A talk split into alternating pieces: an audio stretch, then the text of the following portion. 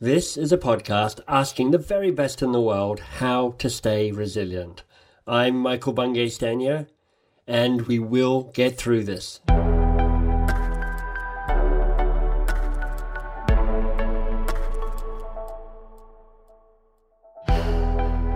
It's Michael here.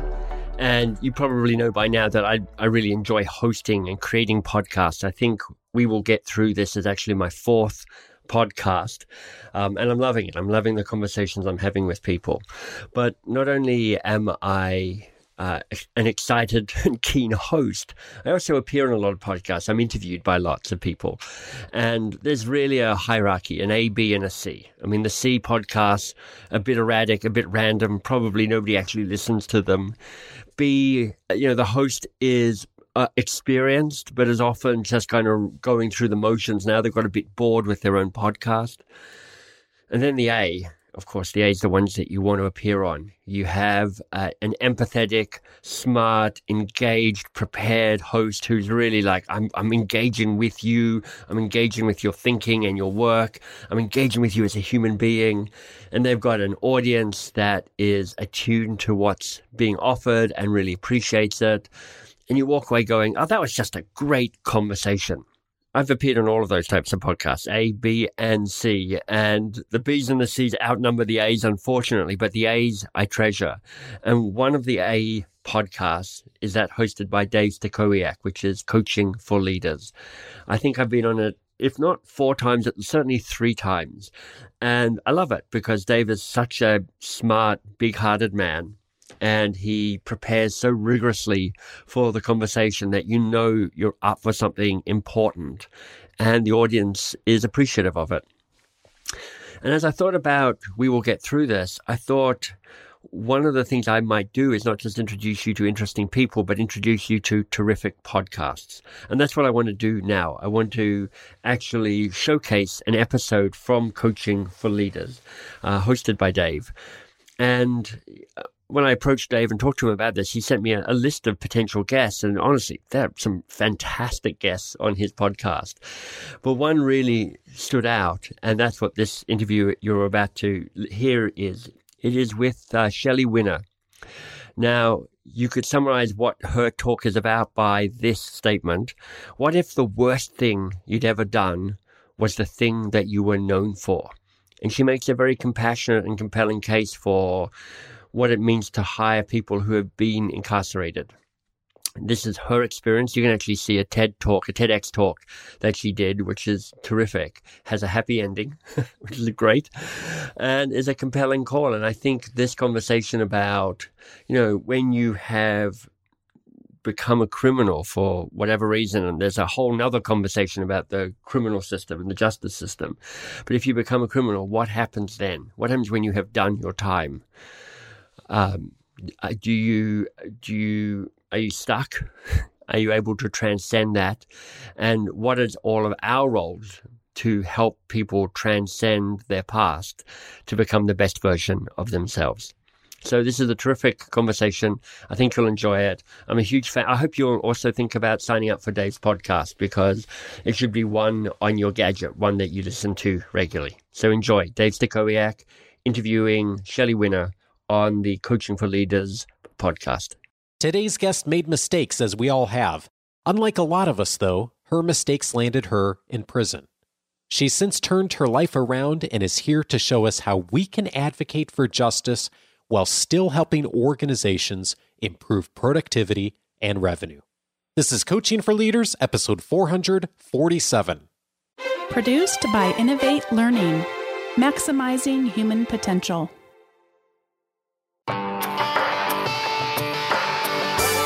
Greetings to you from Orange County, California. This is Coaching for Leaders, and I'm your host, Dave Stachowiak.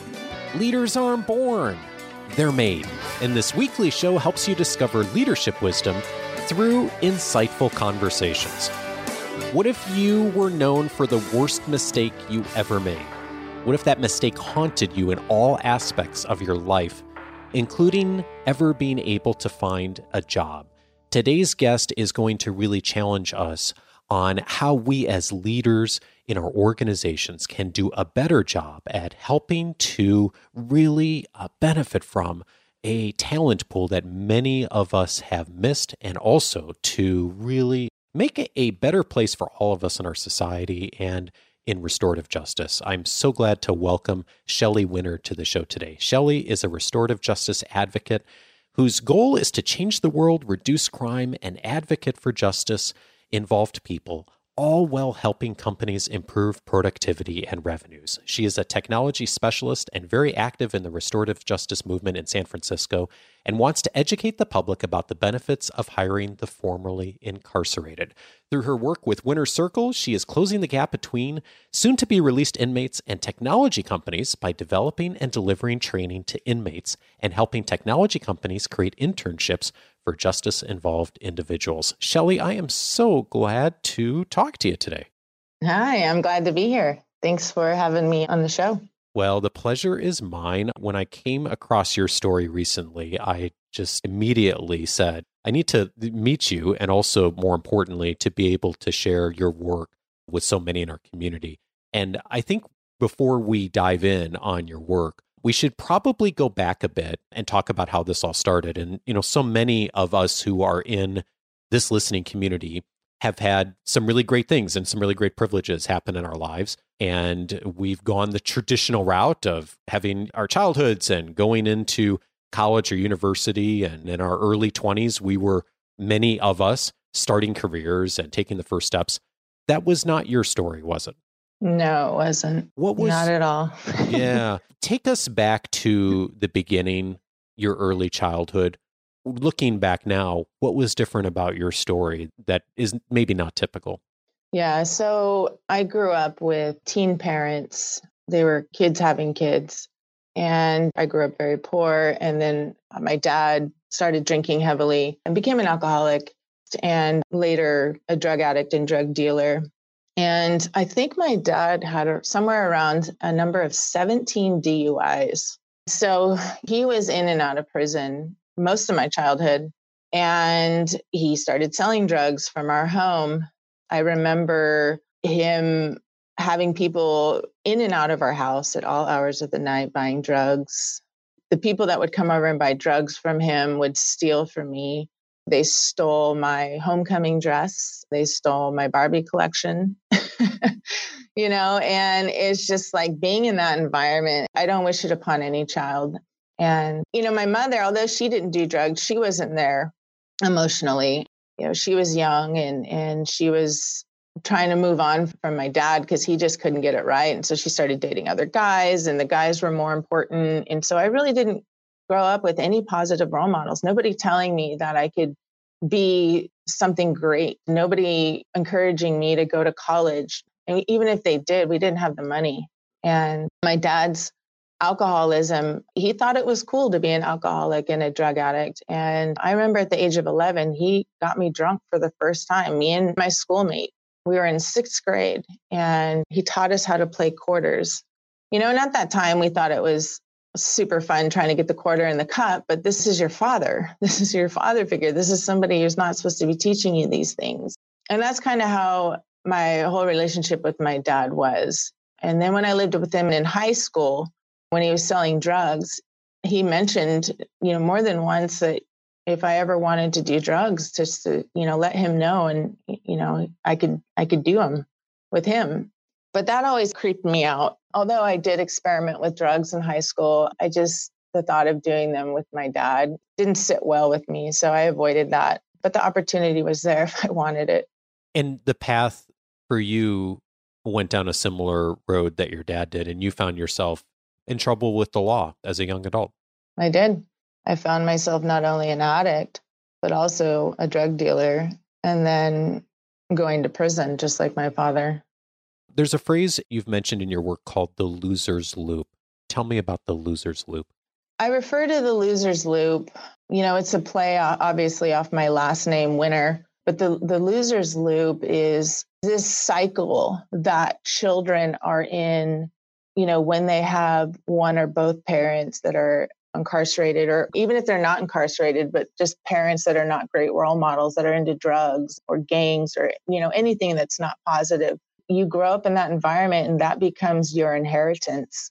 And so, what I call that is the loser's loop because a lot of times it goes from one generation to the next and it's hard to break it. It's like this vicious cycle. And it's because nobody has been taught any other way or taught a better way. So, you know, it just keeps repeating itself.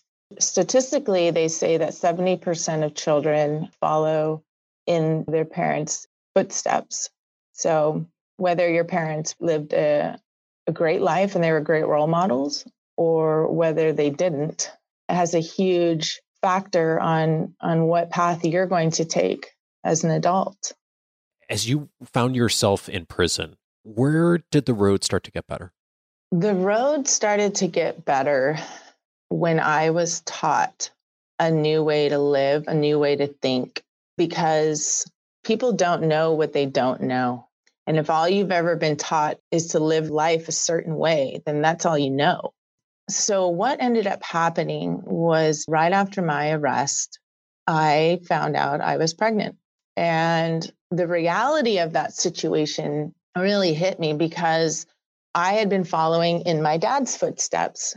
And I thought, if I continue this path, then my son is most likely going to end up in prison and an addict also. And I knew at that moment that I was going to have to be the one to break this cycle. And I wasn't quite sure at that moment how, but I knew what a good place to start would be treatment. I knew that I wasn't going to be able to live a normal life and live a sober life without being taught the skills necessary to stay sober. And so while I was fighting my case, I enrolled myself into a faith based program called Adult and Teen Challenge. I believe in God. I'm a spiritual person.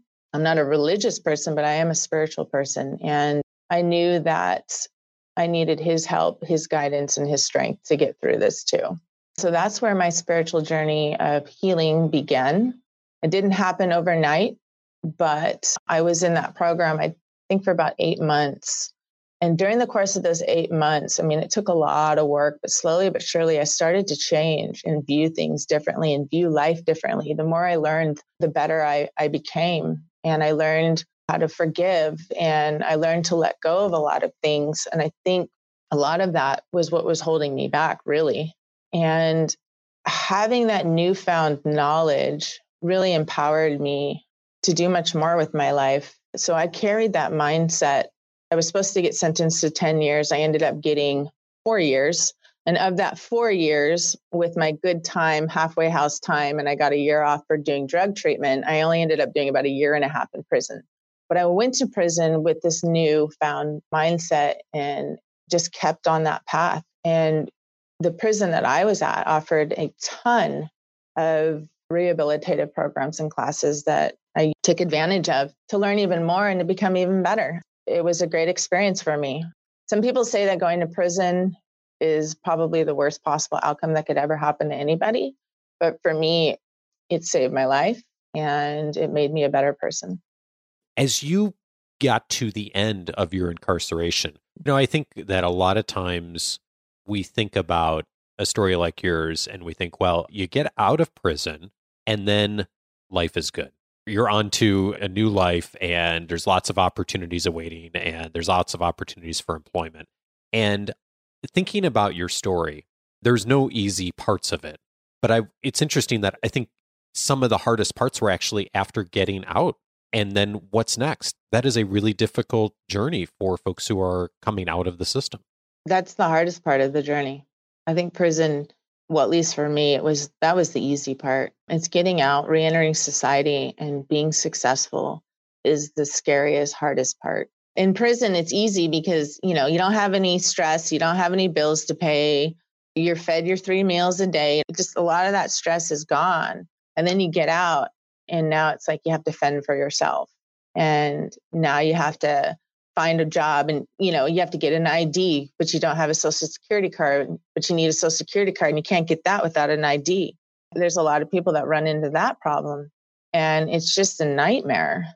And then they finally get their id but then nobody will hire them because they have a record. So all they're left with is these jobs that don't pay much and they're not able to make the ends meet. And the only way they know how to make the ends meet is to do what they used to do. It's just this vicious cycle. It's really, I think, helpful for us to hear your story because the statistics are really shocking. The unemployment rates are in the 25, 30% after the first few years is typical. Mm-hmm. And when you compare that to the broader population, I mean, it's just night and day how much more difficult it is for folks to be able to find work. And you worked hard to find a job when you came out. As you started interviewing and going through the process of looking for work, what was that journey like? That journey was scary, and I wasn't sure quite where to start. Especially for me, I hadn't gone to school, I didn't have a degree. Some of the skill sets that I have were were, you know, built from doing illegal activities and I didn't have anything really to fall back on. So I got out of prison. I knew I didn't want to settle for some dead end job, but how was I going to get to a good paying job? I knew I wanted to work in tech, but I just didn't know how. And so when I got out, the first thing that I did was I said, well, I better better go back to school and start working towards getting a degree because if I don't, then I'm I'm always going to be stuck in this rut. So I started back, applied to the community college, and I started going to school. And during this time, I was at the halfway house and the news came on and it said, if you're formerly incarcerated and you want to work in the tech industry, then Code Tenderloin will help you. They're helping hundreds of people who have criminal records break into companies like LinkedIn, Twitter, Microsoft. And I stopped dead in my tracks. I couldn't believe what I was hearing. I walked over to the TV and I just immediately got on my, my cell phone and looked them up. And they were getting ready to start a new cohort. So I applied. And so what it was was it's um, job readiness program that well it's two parts it's job readiness the first part the second part is a coding program but the job readiness program is really all that i had needed so what they did was they help you write a resume but a really good resume which usually gets you an interview and then what they do is they teach you how to interview so that you can get the job so they had me doing tons and tons of mock interviews to really help prepare me to be able to walk in with confidence and sell myself in an interview. And then what they do is they have relationships with all the tech companies in not all of them, but a lot of them in the Bay Area. And they took us on all these tech tours or field trips. And so we went to places like LinkedIn and we went to Twitter and uh, we went to Microsoft and NerdWallet. And we got to hang out with some of the employees at these companies and, and network and develop relationships with them. And while we were at one of these tech companies, they had mentioned that they were hiring and that we should apply. And so I did. And I applied, you know, not thinking they were going to call me back, but I just wanted to see, you know, if this resume was going to get me an interview. And it did. They ended up calling me back for an interview. And you had good success with the interview. Things went well until. Yeah. until until the background check. Yeah, until the background check. And this is really something that I think if you and I had had a conversation 10 or 15 years ago and someone had asked me, would you hire someone who had a criminal record? I would have been probably pretty hesitant to do so. And I think that it is probably still the case for a lot of people that there's the hesitancy. And when the background check comes back positive, that the conversation really does change. And it changed for you, didn't it? It absolutely did. So I was forthcoming right after I was offered the position. I was forthcoming about it. And I said, Well, listen, I have to tell you something. I have a record and it was for drugs, but that's not who I am today. Do you think that this is going to be a problem, that it's going to hinder me from moving forward with this offer? And she wasn't quite sure, but she seemed hopeful. And she's like, No, I don't think so. Just be honest about it. So I was. And of course, I knew it was going to come back flagged. But what I didn't know was that my job offer would be revoked because of that. It got flagged. They sent me an email and they said, hey, you know, your background was flagged. You have three to five days to respond and explain to us why is this flagged? Like what happened? Why do you have this, you know, drug charge? And so I took that as an opportunity to write a very heartfelt letter to them explaining, you know, a little bit about my past, but more importantly, the things that I had done to turn my life around and who I was today and why they should hire me. And all those rehabilitative classes and programs that I did while I was in prison, I had all of those certificates.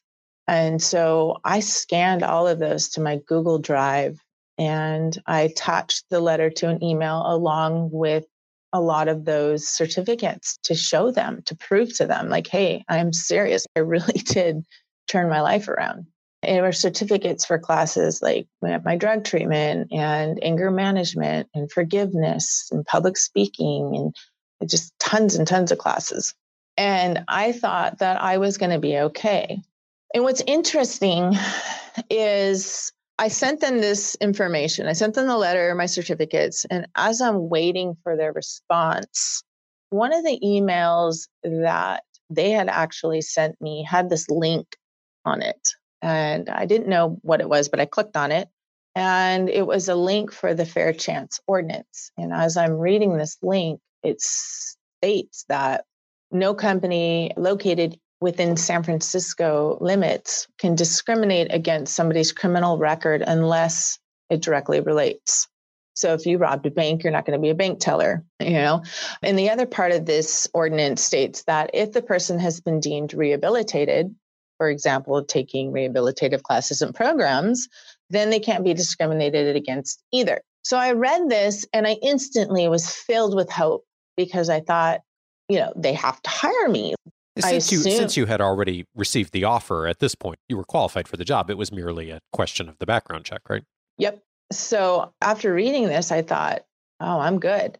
And I assumed because they sent me the information in the first place that they knew about it. And so I waited very patiently. And finally, I get a letter. They actually FedExed me a letter. And it was their letter saying that they were not going to hire me based on my criminal record.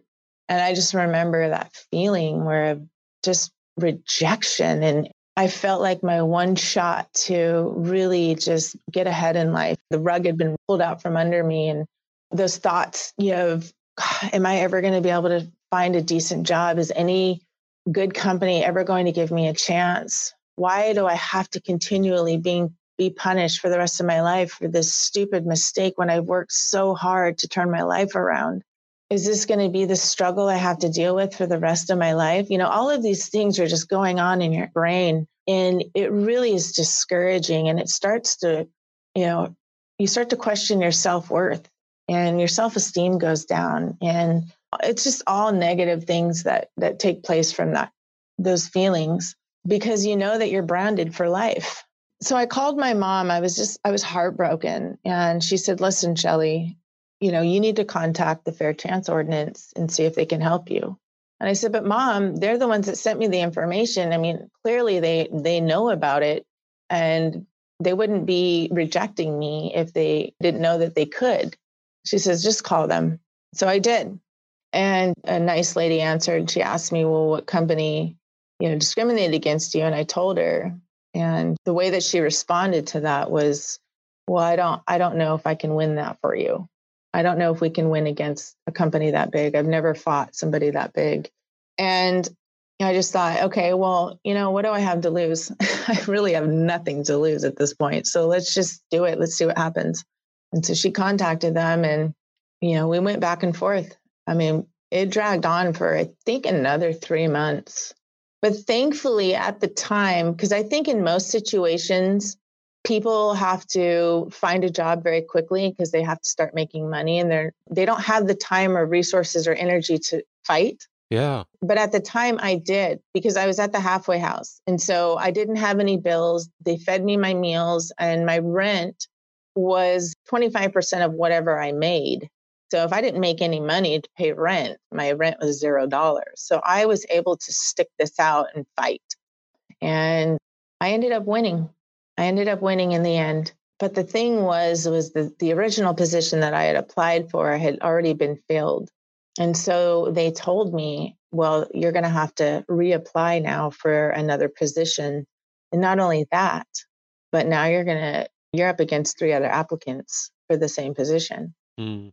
And I just thought to myself, this is this is going to be their way to legally not hire me. They're going to say somebody better interviewed, somebody more qualified, applied, you know, whatever. So that was another moment for me that was really, really hard. Almost made me want to give up too, because it was just being put through this ringer and jumping through hoop after hoop after hoop. And it was like, when is this going to end? And during this time, there were people in my life that were telling me, stop wasting your time, you know, with this company. They obviously don't want to hire you. Why don't you go find a company that does want to hire you and, and values you? Because even if you get this job and you basically make them hire you, they're going to treat you like that. They're going to treat you differently. And you're always going to be treated differently because you're formally incarcerated. And I remember that fear, but thank goodness for the rational thinking skills that I had learned. And I was able to rationalize that, like, okay, you know, there might be some truth to that, and that could happen, but it's not a fact. And really, if it does happen, I'll cross that bridge when I get there.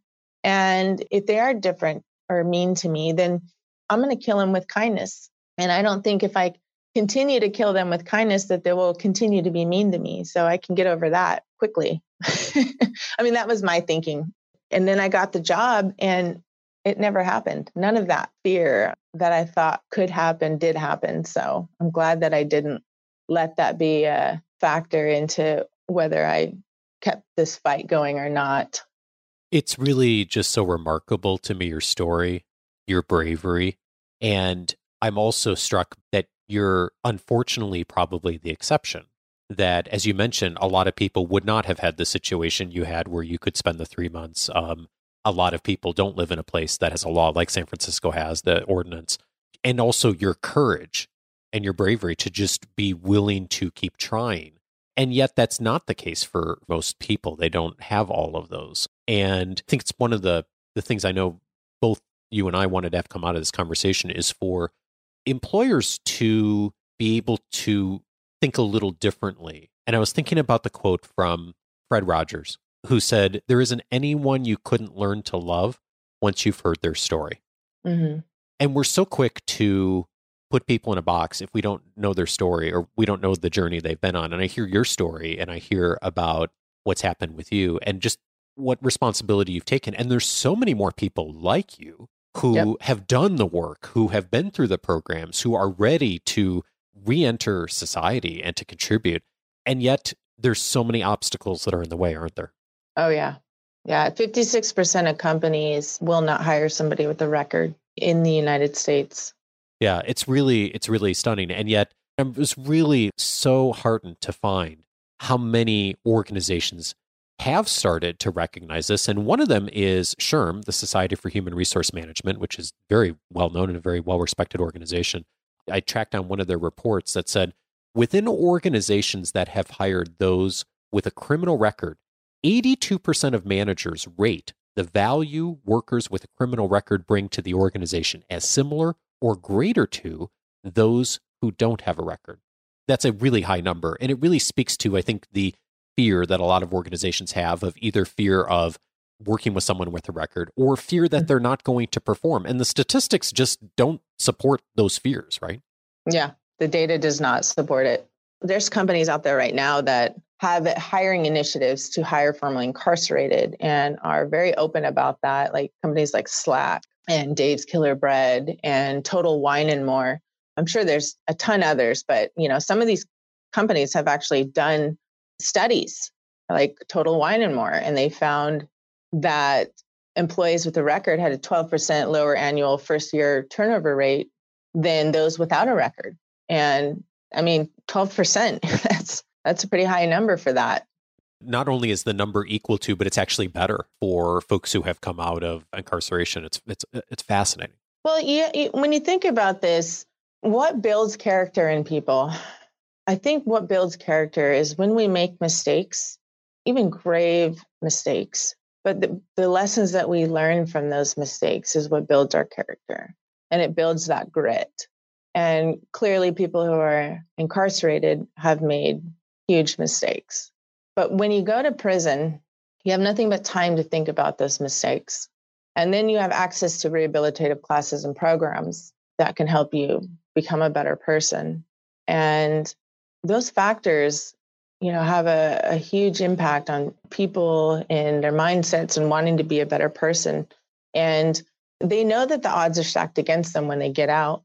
And so when they are given an opportunity and now they're equipped with this new mindset, they're great employees. They really are. You know, I think formerly incarcerated are more loyal and they're willing to stick it out, you know, especially if you've given them a second chance to get back on their feet. They're not going to leave you. They're going to stick around and work hard for you. And it's a talent pool that, in, in, a, in an age that we have so much competition for great talent, what a wonderful place to look that a lot of organizations are not yet looking. Yeah. I mean, if you think about it, 70 million people have a criminal record. That's a lot of people. Yeah. You can't tell me that there's no talent in that pool. And 95% of people that are incarcerated are going to eventually be released. You know, and I think that companies should take advantage of this underutilized talent pool. I think that they would be blown away at how incredible these workers are. Because at the end of the day, a company needs the best employee, not just the best employee without a criminal record. Yeah, and and one of the reasons that I really wanted to share your story is this is I think uh, we've seen some movement in organizations like SHRM and and some of the companies you mentioned to really think forward on this. And I think that the leaders who want to also think forward on this in our community, I think this is a great call to action to find out more about this. And for folks who are hearing your story, Shelley, and are thinking like, well, maybe this is somewhere that I can help, that I can really make a difference, that I can influence the world in a positive way. What's one step that a leader or even an organization can take to begin this journey? Well, I think is to be that advocate at your company or your place of business. You know, bring it up to HR or your management. Say, what are we doing to help people that are reentering society? Because I think the first step is awareness and then bringing that up. Because if you're not that person that's going to stand up and say something, then who will? So we need people to hold the companies they work for accountable and educate them, show them, you know, my TED talk or show them the SHRM report or the statistics that you can easily Google online. There's so much data out there to really squash that fear. You mentioned the TED Talk, which is where I got to know you initially and was just amazed by what you shared and your journey. And you've also had a tremendously successful career in the last few years in technology and are doing some exciting things and helping support organizations to do this better. I'm so mm-hmm. impressed by you in so many ways. I, I am curious about one other thing.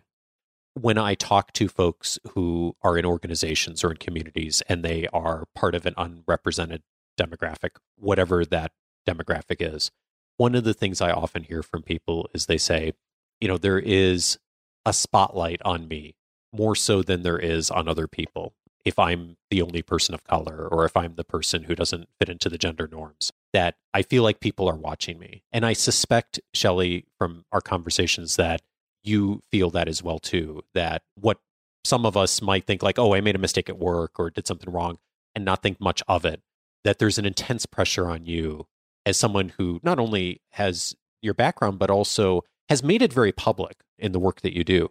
How do you handle that?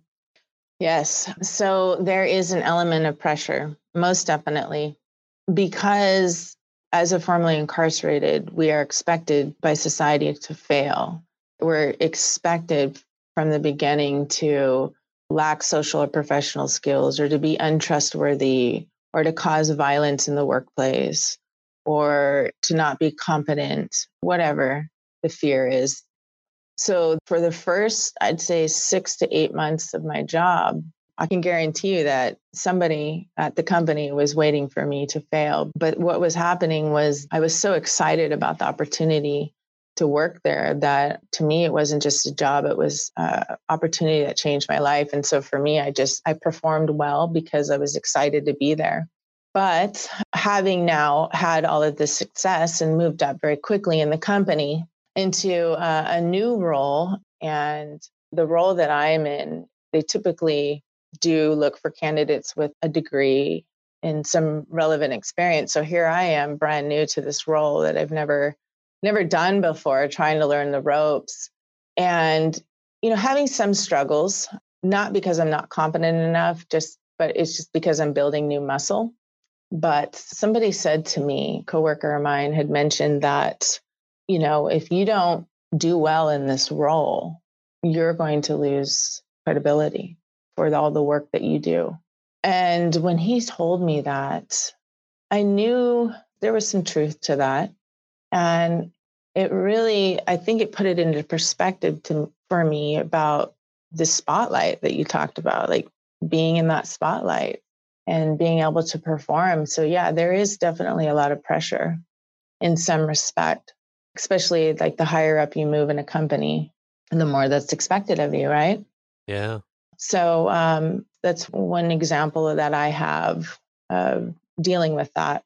But I just, what I do is I just take it one day at a time. I can't stress out over that. I can't climb the mountain in one day. I can't learn everything I need to know for this role in one day, but I can chip away at it each day. And every day I learn more and more. And every day I become better and better.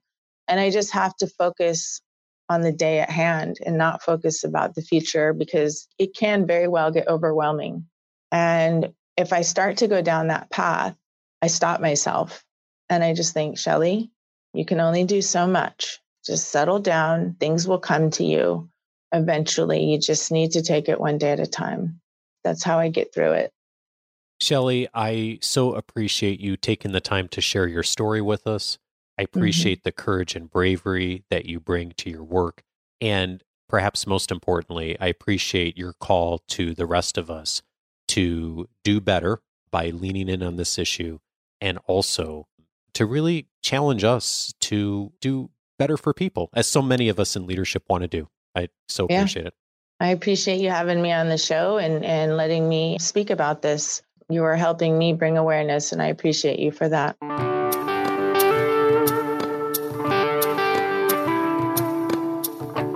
two invitations for you after this conversation. One of them is to go listen to Shelley's TED Talk. It's 15 minutes. It is worth every moment for you to watch it. It'll be linked up in this week's weekly leadership guide and on the episode notes. My second invitation for you, particularly if you are someone of influence in your organization that has influence either formally or informally on the hiring practices of your organization.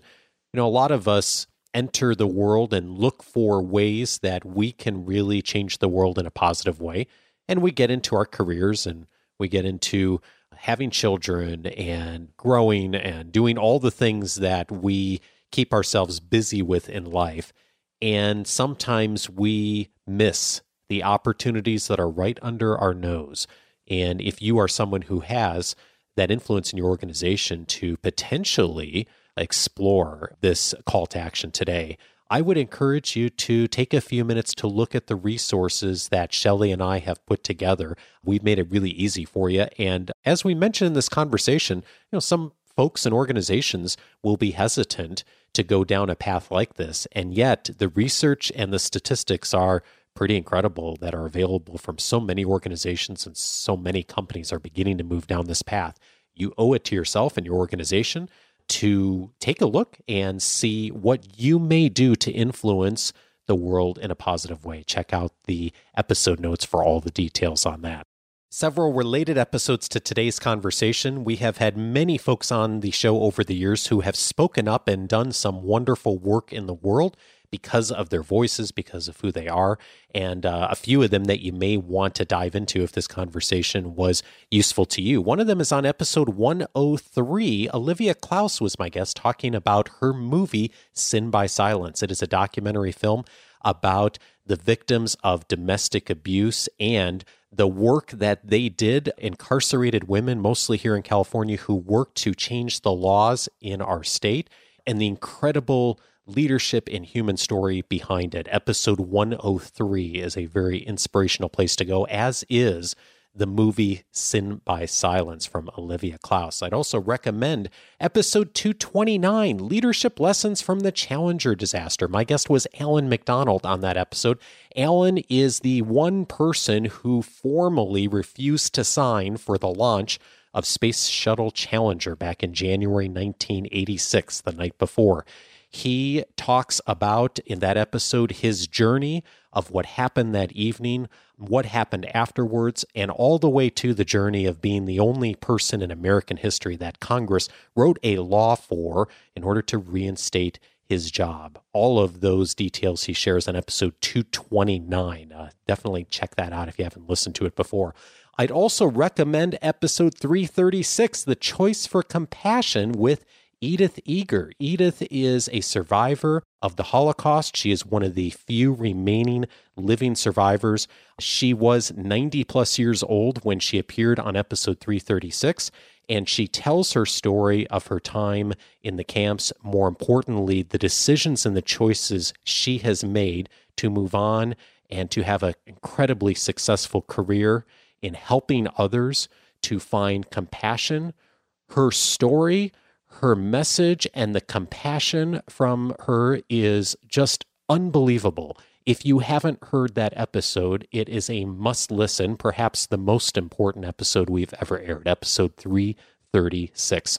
And then finally, I recommend checking out episode 374 How to Get Moving with Scott Harrison. Scott is the founder of the organization Charity Water. It's a very successful nonprofit based here in the States and has done incredible work all over the world to bring clean drinking water to so many. Scott tells his story of leadership in episode 374. All of those past episodes you can find on the coachingforleaders.com website. And if you don't already have access to the website, go ahead and go over to coachingforleaders.com.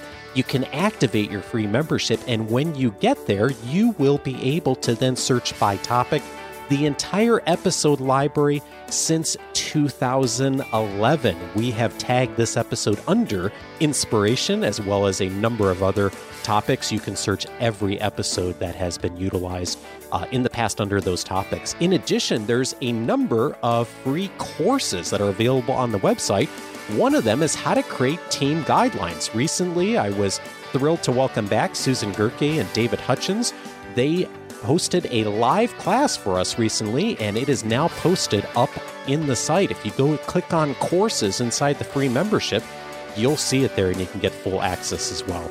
Have a fabulous week and see you back next week. Take care. Hey, it's Michael here.